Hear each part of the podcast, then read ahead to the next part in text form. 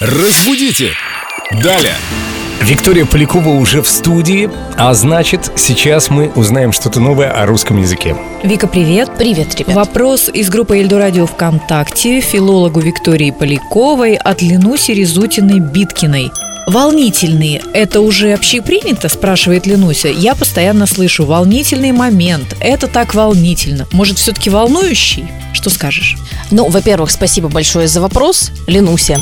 Во-вторых, да, волнительный действительно уже плотно вошло в наш лексикон. Пришло, кстати говоря, оно из актерской среды, являлось актерским сленгом. То есть у них все такое волнительное, эмоциональное. И так вот волнительно это слово и вошло в нашу речь, а мы даже и не заметили.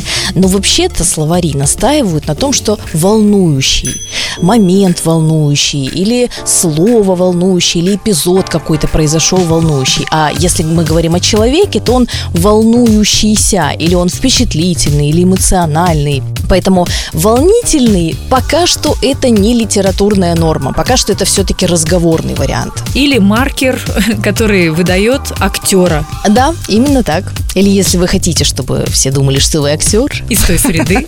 можете говорить волнительный. Такие интонации мне нравятся. Можно я тогда закончу штампом? До новых волнующих встреч. Разбудите! Далее!